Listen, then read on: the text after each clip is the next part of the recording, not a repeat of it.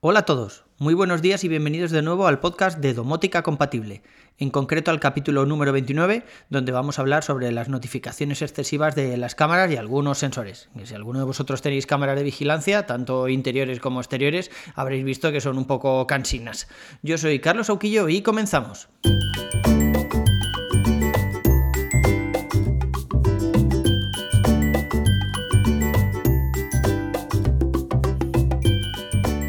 Antes que nada quería pediros perdón por la publicidad que parece que ha salido en algún episodio de estos del podcast. No sé qué narices he hecho, pero me avisó un amigo y he visto que en Spreaker tengo un saldo de 3 dólares. La friolera de 3 dólares. No sé qué voy a hacer con todo ese pastizal. Pero bueno, el caso es que me ha asegurado que en este momento no salga ningún tipo de publicidad.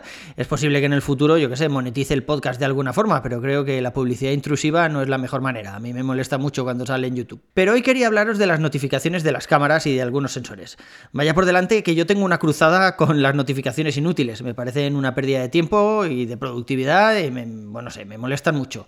Soy de los que han quitado el circulito este, el puntito rojo ese que sale arriba en el Apple Watch para notificar que tienes notificaciones pendientes de leer y por defecto cuando instalo alguna nueva aplicación que me dice que me quiere notificar, yo por defecto siempre las desactivo. Otra cosa es que luego las necesite de verdad y las active, pero notificaciones cuantas menos mejor. No quiero saber a media mañana, yo que sé, si alguien me ha mencionado en Twitter, por ejemplo, o si me han hecho un like a un vídeo de YouTube.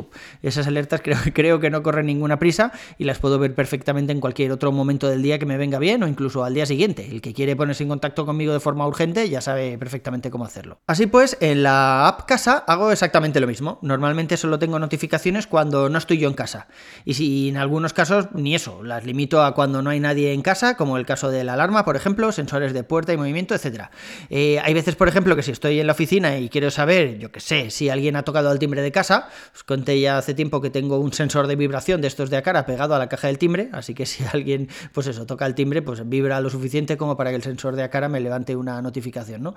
Bueno, pues en ese caso no puedo verificar quién es, pero bueno, podría abrir la cerradura Nuki si es, por ejemplo, pues mi hijo que se ha olvidado las llaves de casa, o por ejemplo, si es Amazon que ha intentado entregarme algún paquete de estos, alguna movida de las que me obligan a comprar los compañeros del servidor de Discord cuando me generan necesidades estúpidas, pues, pues bueno, también sé si lo ha intentado entregar, ¿no? Pero, pero claro, tío de Amazon no le voy a abrir la puerta de casa, me da un poco de rollo. El caso es que si entramos en la aplicación casa y vamos arriba a los ajustes, entramos en ajustes de la casa y luego en la sección esta de sensores, puedes ver los sensores que envían notificaciones y decirle, por ejemplo, que te notifiquen a una hora en concreto, en un rango horario, o cuando hay alguien en casa, cuando no hay nadie, cuando no estoy yo pero sí mi mujer, etcétera, ¿no? Recuerda que los usuarios que salen aquí son los que tienen acceso a la casa y pueden interactuar con ella a través de la aplicación.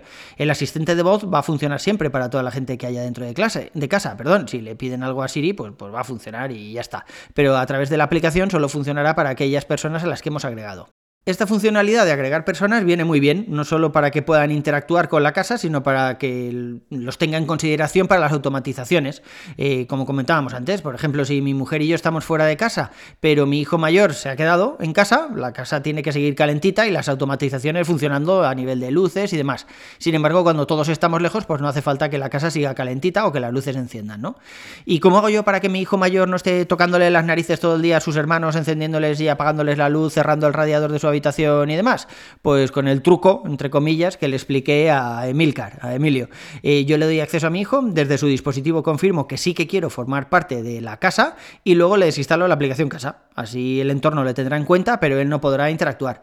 Bueno, siempre se puede instalar la aplicación casa por sí mismo, pero entonces ya entramos en la delgada línea que separa la educación y las restricciones técnicas de la colleja paternal. Aún así, esto no es mágico, ya que tenemos el problema de la geolocalización. La geolocalización ya sabéis que trabaja con un radio de acción, creo que son por defecto 200 metros, y a veces la app, pues bueno, supone que estamos en casa cuando no lo estamos y al revés, de manera que si yo me bajo al parque que tengo justo debajo de casa, pues la aplicación va a seguir pensando que estoy en casa. El caso es que las cámaras de vigilancia envían demasiadas notificaciones. Siempre envían demasiadas notificaciones. No es que haya un modelo que envíe más que las demás porque sea más sensible a la luz o yo qué sé. Creo que es un problema que vivimos todos, eh, tengamos el modelo que tengamos. Si entras en la configuración de la cámara, en la aplicación casa, puedes configurar varias cosas como que levante alerta con cualquier movimiento o solo cuando detecta movimientos de personas, animales o vehículos. Pero vamos, aún así sigue tocando las narices. Por ejemplo, tengo un amigo que tiene una cámara en el garaje comunitario enfocando su coche. Mm, ya te puedes imaginar que es un coche caro, dos plazas, tracción trasera, más de 300 caballos. en mi caso, por ejemplo, yo no haría eso porque casi me cuesta más la cámara que el coche. Pero el caso es que cuando pasa otro coche por el garaje con las luces encendidas, pues le notifica de que algo pasa con su coche y tiene ahí la notificación. Ni siquiera se ve el otro coche. Eh, acordaos que estas cámaras no pueden grabar la acera ni otras personas que pasen por la calle y no se dirijan a nuestra casa o los coches del garaje porque está prohibido por protección de datos y privacidad, las matrículas y tal no, no deberían salir.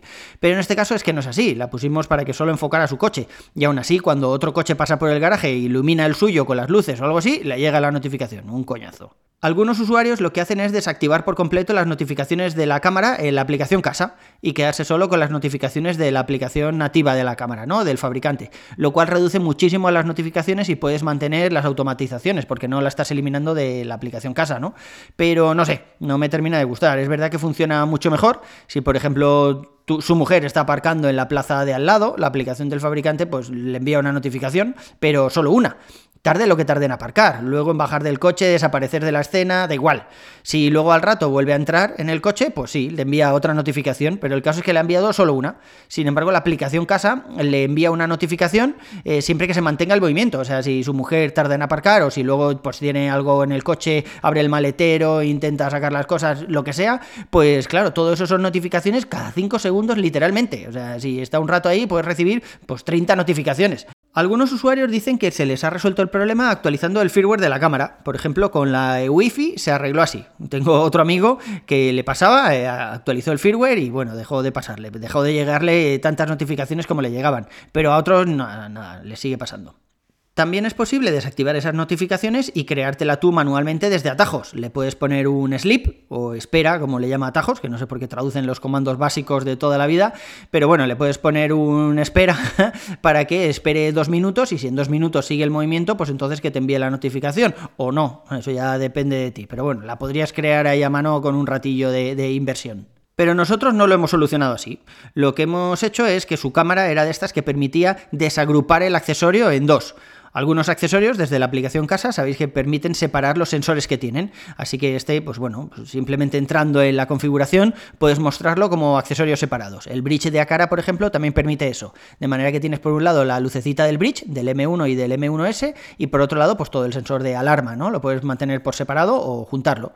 Bueno, pues de esta forma podemos eliminar la notificación del sensor de movimiento, ajustarlo a nuestro antojo o desactivarlo del todo, y luego volver a juntar ambos dispositivos para gestionarlos como uno solo. Pero aún así me siguen quedando cortas las notificaciones. Yo quiero que, a ver, me gustaría que se pudiera configurar algo más. Una notificación para cuando, por ejemplo, estás durmiendo y otra diferente para cuando estás fuera de casa. El tipo, cuando estoy durmiendo, notifícame solo si las cámaras exteriores detectan algo, pero las interiores no, porque puede ser que, pues eso, que uno de mis hijos se levante al baño o algo así. Pero sin embargo, cuando no hay nadie en casa, pues sí que quiero saberlo todo. Si hay alguien en casa, si alguien se ha colado en casa, aunque no lo hayan detectado las exteriores, pues me gustaría saberlo. Se me olvida un hijo, yo que sé, y cerró la puerta de salido, pues me gustaría saberlo. O también decirle, por ejemplo, que grabe dentro de casa las cámaras interiores cuando estoy durmiendo. Joder, en el iPhone tiene información más que suficiente para saber si estoy en casa y si estoy durmiendo. O sea, se podría hacer eso. En cualquier caso, con el truco que os decía de separar los dos dispositivos, parece que, bueno, mi amigo está recibiendo muchísimas menos notificaciones y lo que de verdad importa es que les ha vuelto a hacer caso. Antes recibía tantas que simplemente ni las miraba. O sea, estábamos ahí tomando una cerveza y veías como el móvil estaba todo el rato ahí sonándole, vibrándole y demás, y el tío no le hacía ni caso. Ahora ya, bueno, pues por, lo menos vuelve a mirarlo de vez en cuando. Recordad que tenéis los artículos completos en el blog sauquillo.org con H intercalada entre la A y la U, aunque en esta ocasión no hay artículos relacionados, era algo que quería contaros y ya está. También invitaros al grupo de Discord donde veréis cómo cubrir alguna necesidad que en realidad no tenéis. A mí me podéis seguir en Twitter como Cesauki o poneros en contacto conmigo a través del blog. Un abrazo y hasta el siguiente capítulo. Hasta luego.